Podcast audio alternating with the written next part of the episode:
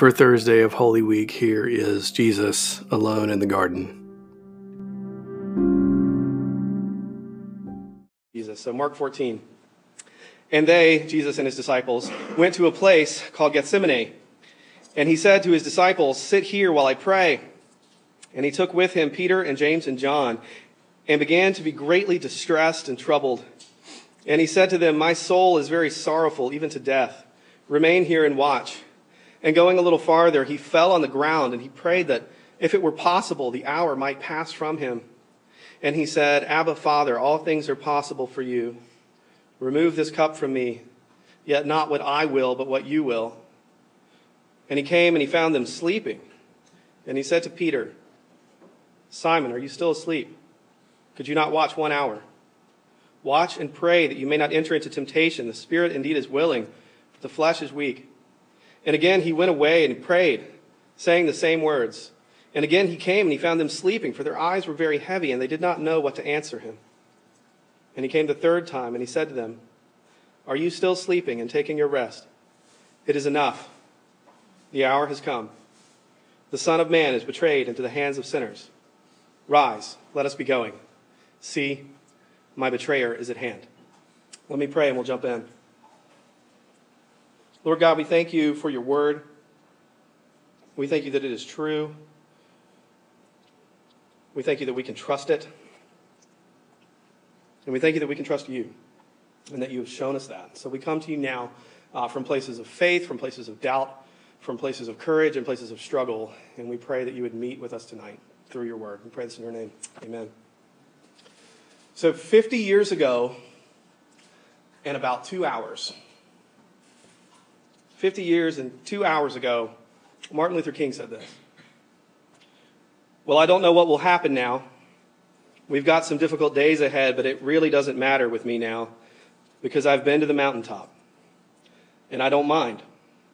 Like anybody, I would like to live a long life. Longevity has its place, but I'm not concerned about that now. I just want to do God's will. And He's allowed me to go up to the mountain, and I've looked over and I've seen the promised land. I may not get there with you, but I want you to know tonight that we, as a people, will get to the promised land. So I'm happy tonight. I'm not worried about anything. I'm not fearing any man. Mine eyes have seen the glory of the coming of the Lord. And I hope you know that he was killed the next day, 50 years ago tomorrow. Incredible, incredible words. And he, did somebody clue him in that there was an assassination attempt coming? I don't know. Maybe. We don't know that. But he, he, he's picked up what's going on and he knows he's probably going to die. And lo and behold, he does the very next day.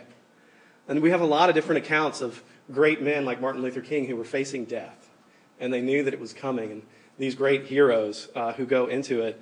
Um, Socrates is one. They said that Socrates drank the hemlock. You know that story? It said he did it so fearlessly and nobly, even ironically, just drank the poison knowing he was going to die. So most of the hero stories, the hero is sort of stoic like that. Like he knows what's coming and he faces it with a bold face. And he's ready, cool, calm, and in charge. Or, and Martin Luther King is sort of in the middle. He's like, I'm not worried, I'm okay, but there's a sense of boldness and bravery in what he's saying. Um, one example of that is uh, there's Hugh Latimer and his friend Ridley uh, were going to be uh, put to death. This is around uh, the, the, sort of Reformation period in England. And Hugh Latimer said this to his friend Ridley before they were set on fire uh, and martyred. He says, Be of good comfort, Master Ridley, play the man. We shall this day light such a candle by God's grace in England as I trust shall never be put out. It's like we're going to die, but we're going to light a candle. We're going we're going to shine the light. We're going to be bold. We're going to be brazen. So there's sort of this stoic approach or this bold and brave courage going into the face of death. But here in this passage, Jesus, there's definitely some bravery uh, deep in it. He was certainly brave, but Jesus, who Mark has been proposing to us all along and trying to show us as the Son of God himself, he's claimed deity for himself. He's transfigured on the mountain in front of Peter, James, and John, his closest three disciples. He is the God man. But here in this story, it seems that he's kind of coming apart at the seams Did you notice this? He's falling apart. He's undone. He's not stoic and he's not brazen. So, what is going on?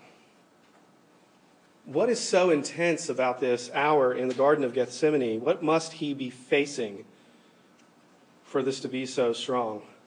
We're going to look at three things uh, that Jesus is facing. The first thing he's facing is his enemy. And this is where, in many ways, he shows great bravery. He's faced with his enemy.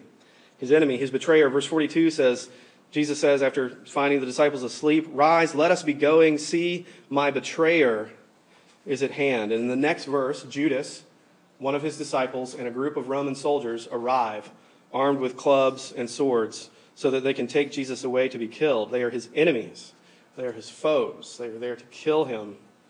And, G- and Judas, who was among the twelve, is the one who betrayed Jesus. He told the chief priests, the scribes, and the Romans where Jesus was.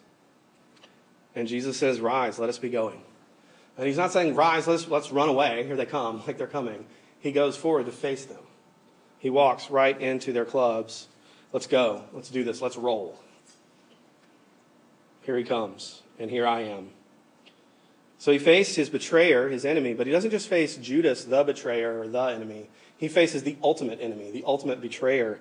Um, Judas did not act alone. He conspired with these other men. But the Gospel of John tells us that, um, this is from John chapter 12, it says, or 13, during supper, the devil had already put it into the heart of Judas Iscariot, Simon's son, to betray him. And it goes on to tell us in verse 27 that after Judas leaves that Last Supper, it says that Satan entered him. So when Jesus says, My betrayer is at hand, he's not just talking about Judas. He's talking about this cosmic force of evil, which the Bible often calls the Satan, or Satan, as we say in English. This evil presence. He's in the midst of facing death, but it's not just facing death, he's facing this cosmic spiritual battle here in the garden. Colossians 2 says this He disarmed the rulers and authorities meaning the spiritual authorities of this world, and he put them to open shame by triumphing over them in Christ. This is what God has done, that there's a spiritual battle taking place. Um, if you're here tonight and you're a skeptic, I just mentioned Satan is this like actual spiritual reality thing. Let's get coffee and talk about that. It's not what the sermon's about, but I'd love to talk to you about it because I know that it's weird. But notice where this happens. So he's facing Judas, who's inhabited, the Bible tells us, by Satan himself, who's coming in to destroy Jesus. And notice where Jesus is. Jesus is in a garden. And he's facing Satan, which should remind us immediately of the very beginning of the Bible when Adam and Eve are in the garden and they are tempted and deceived by the serpent, the evil one, the ultimate betrayer. And though they are deceived and they fall and they sin, they disobey God, this promise is given that one day an offspring of Eve will come and will crush the head of the serpent. But the serpent will strike his heel will strike a death blow against him. And here Jesus is in a garden.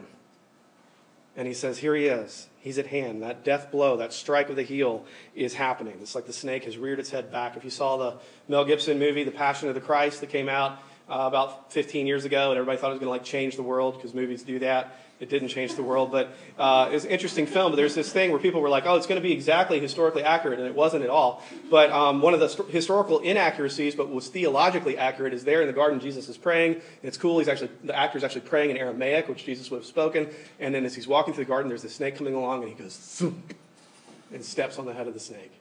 It's the best part of the movie. So cool. Um, he really stepped on his head the next day, but whatever. It was, it was super cool. Um, Jesus sees the betrayer coming, and he's ready. He's lifted his foot to crush his head. But also knowing that his heel will be struck with the venom and that he will fall and die. Jesus faces his enemy. He faces the betrayer. He faces our foes. Quick application. What would it mean for you as you fight with different issues, whether it be like a temptation of something that's wrong that you want to do but you know that you shouldn't, or just the oppression that you feel of the world, or this, this sense of being alone in a garden? if you knew that Jesus went ahead of you and fought that battle and was able to look at that enemy and say, I'm going for it. Behold, my betrayer is at hand. Come on, let's go. Let's roll. Let's walk right into it. That Jesus is our champion. That he is the one who came to represent us and face our foes for us. But there's even more going on. He's facing this cosmic spiritual enemy. He faced his enemy, uh, but he also faced his friends. He faced his, his friends. Verse 32 He said to his disciples, Sit here while I pray. And he took with him Peter and James and John and began to be greatly distressed and troubled. And he said to them, My soul is very sorrowful, even to death. Remain here and watch. Well, we see several things about Jesus here. First, we see his humanity. We see that Jesus, though Mark's been showing us all along, is, is, is God. He is also fully human. He is, a, as the incarnate God, he's a limited man who has real human emotions. Look at the language. He's, he's, he's greatly distressed and troubled. My soul is very sorrowful, even to death. He's saying, I'm so sad, I could die. Have you ever felt that way? I hope you haven't, but a lot of you have. I'm sorrowful to the point of death. Jesus enters into our world and he experiences the whole gamut of human emotions, even the worst possible ones. And then look at, if I can use this word about Jesus, he's in need. He took with him Peter and James and John, and he says, Stay awake and pray with me. What is he saying? Like, this is, a, this is a critical moment. This is very hard. I need to pray, and I need you three to come closer. Come with me. The other, the rest of the 12, you stay over here, but these three, come close with me. Sit and watch and pray with me. Don't leave me alone. I need you to be with me. I need you to pray for me. And he's honest. He's honest about what's going on. He doesn't put the stoic mask on. This isn't I'm fine, just give me a second. Just, just let me compose myself really quick, and then we can talk. I'm sorrowful, even to the point of death. Stay awake and pray with me. Again, compare it with Adam. Adam in the Garden of Eden, he hides from God. He blames Eve and God for what he just did, and he lies to them and to himself about what's going on. But Jesus flings himself wide open before God. He runs towards God in the midst of his pain. He calls his friends. He doesn't hide from them either. He, brought, he invites them in to community with himself. And he tells them and he tells God exactly what is going on with him at that moment. He tells the truth about his struggle and about his pain, which is an interesting model for us about the way that we pray. That we don't need to hide when we talk to God. We don't have to say, like, okay, what a faithful Christian is supposed to say right now is this. And faithful Christians aren't supposed to worry. We're not supposed to be stressed. We're not supposed to be anxious about anything, so we're going to say that we're not. We're going to lie to God because that'll work. Because that's all, that always works. Um, that's not what Jesus does. And also, when we say, sometimes, like even songs that we sing sometimes can have this sense of like, you know what? All I need is Jesus. As long as I have a relationship with God, everything else is going to be fine. Well, that wasn't true for Jesus. He had a relationship with his Father, and yet he still said, Peter, James, John, be with me. Here's what's going on with me. Pray with me. I need you to be near me. But then his friends let him down. Uh, they failed him. Verse 37. He came and he found them sleeping. And he said to Peter, Simon, are you asleep? Could you not watch one hour? Watch and pray that you may not enter into temptation. The spirit is willing, but the flesh is weak. And again, he went away and he prayed, saying the same words. And again, he came and he found them sleeping, for their eyes were very heavy, and they did not know what to answer him. I love that. They didn't know what to say. And he came the third time, and he said to them, Are you still sleeping and taking your rest? It is enough. The hour has come. The Son of Man is betrayed into the hands of sinners. So these three, Peter, James, and John, they were the ones that were on the mountain of transfiguration several chapters ago, where they saw Jesus. If you remember the story, he lights up like a candle in front of them, and Moses and Elijah, the prophets, and the first five books of the Old Testament, representing the authenticating Jesus as the spokesperson for God, and a voice comes from heaven and says, This is my son, listen to him. They had seen him revealed in all of his glory. They were in the inner circle of Jesus. Can you imagine? Like Jesus loves everybody, but did you know he kind of had an inner circle? Like the 12 and then the three that he was very, very close with because he was a man. He was a person. He had close friends. They were his best friends. And when he needed them most, they let him down completely. They couldn't even stay awake. Have you ever been let down by your friends? Or by a family member? Like the person that you were most dependent on when you needed them the most, and they were like, yeah, we're not doing that. I can't do it. I can't be there. And you can hear the disappointment in his voice. Simon, are you asleep?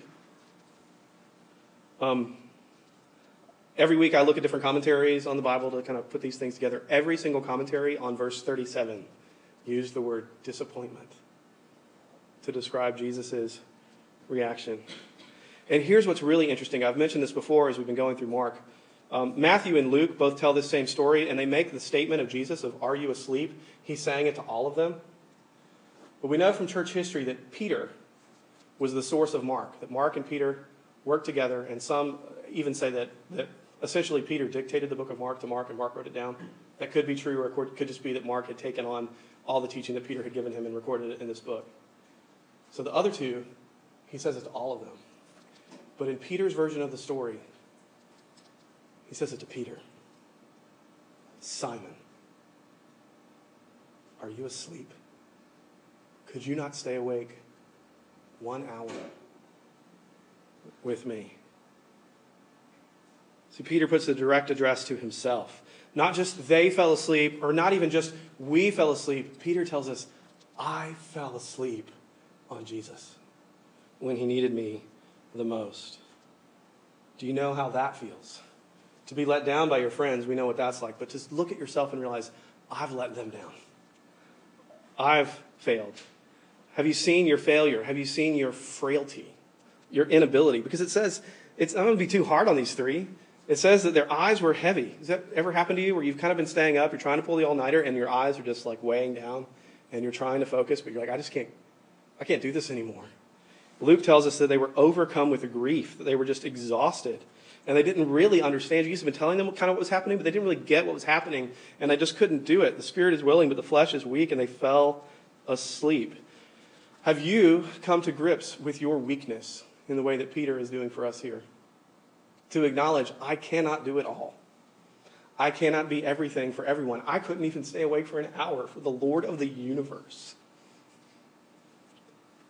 Have you come to grips with that? And Peter is modeling for us through the Gospel of Mark of how to do that well, of how to honestly admit that we fall short, that we can't quite do it. That in his hour of need, his closest three let him down, and he was left alone. And what's so interesting about the way that God works is that even that, even his closest three, totally letting him down in that moment, even when he's asking and commanding them to do something different, even that was part of God's plan. It kind of had to happen because Jesus ultimately had to be left alone in order to do what he came to do. Because at the end of the day, at the end of this prayer, no matter what, the disciples were not really going to be able to help Jesus out of this. It wasn't something that they could really do with him. They were no help because of the last thing that Jesus is facing that makes this so intense, where he's not being stoic and he's not being brazen and bold. He faced his enemy and he faced his friends, but most importantly, he faced his own father. He faced his father here in the garden. Verse 35. And going a little farther into the garden, he fell on the ground and he prayed that if it were possible, the hour might pass from him. And he said, Abba, Father, all things are possible for you.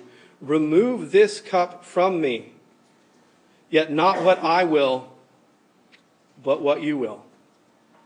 This idea in Christianity, this notion of the Trinity, you've probably heard of it even if you haven't grown up in the faith. This idea that the Father, the Son, and the Spirit are one, fully God together, and yet three distinct persons in perfect eternal unity and joy and love that they have been celebrating in all of their glory for all of eternity forever. And yet here is the second person of the Trinity, Jesus, the Son of God, talking to the first person of the Trinity, the Father, and saying, Everything is possible for you. Please Take this away from me. Let this hour be over. Take this cup out of my hands. I don't want to drink it. And later on the cross, he'll cry out, My God, my God, why have you forsaken me? This tremendous mystery that happens in the scripture with this theology of the Trinity, and yet somehow on the cross, the Father and the Son are torn apart from one another. Where, the, where, we sing in one of our songs, the Father turns his face away, that God has turned his back on his Son, and the wrath of God is falling on him, and that is beginning here in the garden. It's starting here. He says, Take this cup away. Do you ever feel like God's not listening to your prayers? Like you're asking for something that's good? that you should want that's a positive thing, but the answer is still no? Just a sidebar here. Let that encourage you that Jesus got a no. He got a no from his father over this. What's the answer? The answer is just silence. And he does it three times. Notice like says he comes back. He comes back. So why is Jesus so desperate for another way? And why does the answer have to be no? This idea the, take this cup from me, let this hour pass. This idea of the cup. In the Old Testament, in the book of Isaiah, there's this idea of God's, this cup that's representation of God's wrath. And, and in Isaiah, it talks about this cup being drunk by the nations who are enemies of God and his wrath being poured out of, out of them. A cup of wrath and a cup of staggering being poured out on God's enemies. Psalm 75 says this For in the hand of the Lord there is a cup with foaming wine well mixed. Um, a few years ago, some of you probably remember uh, Jenny Mackey, who was our amazing intern who, who got married last year and abandoned us for her husband. Uh, and uh, Don and I had her over. We were doing a little Christmas celebration, and she brought us this like cool, like spiced wine that you heat. It's like cider, but you heat it, and it was, it was so good. I never had like hot spiced wine, which I would think would be terrible, but it was amazing. So it's a Christmas tradition for us now. When you're 21, get some. It's really good. Um, but, but that was not an uncommon practice to take wine and heat it up and mix spices and things in it, in that sense of a foaming cup of wine well mixed, and it's like incredibly aromatic. And, and God would use that as a picture for his wrath, for his judgment on sin. Foaming wine well mixed, and he pours it out from it, and all the wicked of the earth shall drain it down to the dregs. It's this idea of God's ju- cosmic justice being brought about on us when we rebel against him and refuse to repent. And that cup in the Old Testament that's poured out on these heinous nations. I mean, if you can imagine some of the atrocities that were committed, and they are still committed to this day, of just incredible wickedness of child sacrifice and abuse and rape and, and everything else that's, that's been going on. And God is saying, I'm not just going to turn the other way. This is going to be punished. My wrath will come on this. If you got questions, you can text about that or let's get coffee. That's a crazy subject. Again, not what we're going to spend the whole sermon on, but I recognize that, like, wait, is this a fire and brimstone sermon? Like what my friend said, it was cool. Uh, why am I but there's this idea in the Bible that, God is a God of justice. Uh, and that justice is going to be poured out, and it's pictured as a cup. The cup of wrath will be poured out. And here Jesus is holding that same cup. And he's saying, Take this cup from me, because he's going to have to drink it down to the dregs. And that is why he's so distressed. That's why he's not stoic. That's why there's not a brazen sense of bravado as he's facing death, because he's not just going to die. He's going to feel that separation from the Father. He's going to feel, as it were, if you think about the, the notion in the scriptures of what Jesus actually does and accomplishes on the cross, it's not just his physical suffering, it's not just that he dies. There's this idea that if you took all the punishment that all of God's people's sins deserved and you squished it into concentrated form. I grew up cheap, drinking the cheap orange juice that like came in a can and it came out of the, fr- the freezer and you'd hold it upside down, it would like sit there and then th- slowly melt and then thunk down and you'd have to add water to make the idea is that on the cross, Jesus is taking God's wrath in concentrate upon himself. He's taking the full thing so that the scripture tells us in the garden he was actually sweating droplets of blood, sorrow to the point of death, because the smell of that foaming wine was unbearable for him. It's like, I know what's about to happen here. I know who you are, and I know what has to happen. If there's any other way, take this cup from me. Nevertheless, not my will be done, but yours.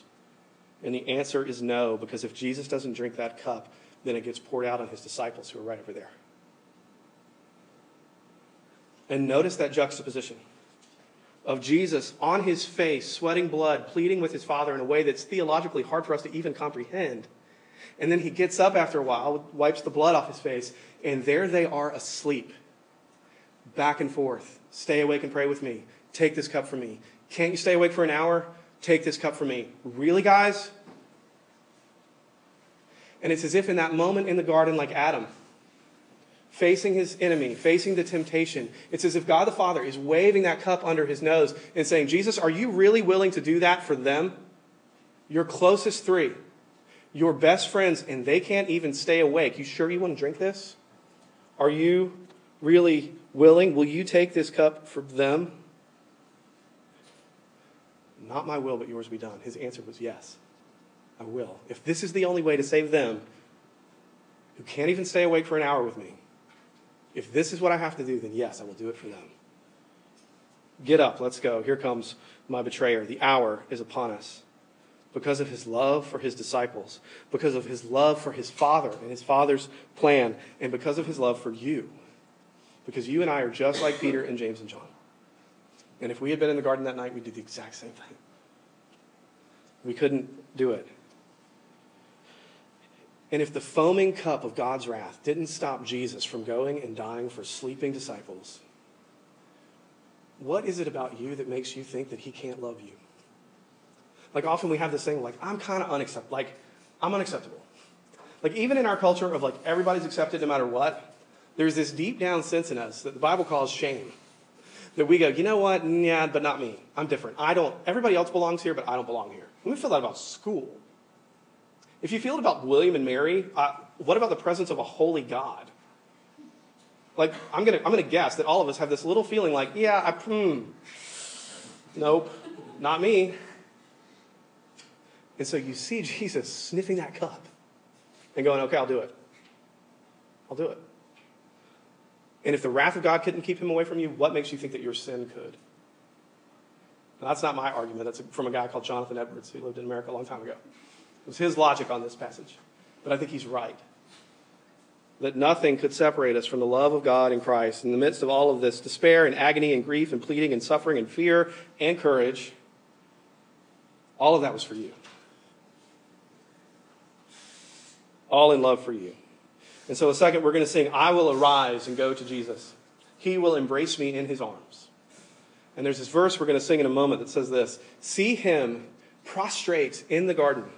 On the ground, your maker lies. On the bloody tree, behold him, sinner. Will this not suffice? And what we're going to sing together here in a moment is saying, Isn't this enough? Is Jesus not enough? Has he not done enough for you that you would go to him and be embraced? So we'll sing that in a moment now, but first, let me pray.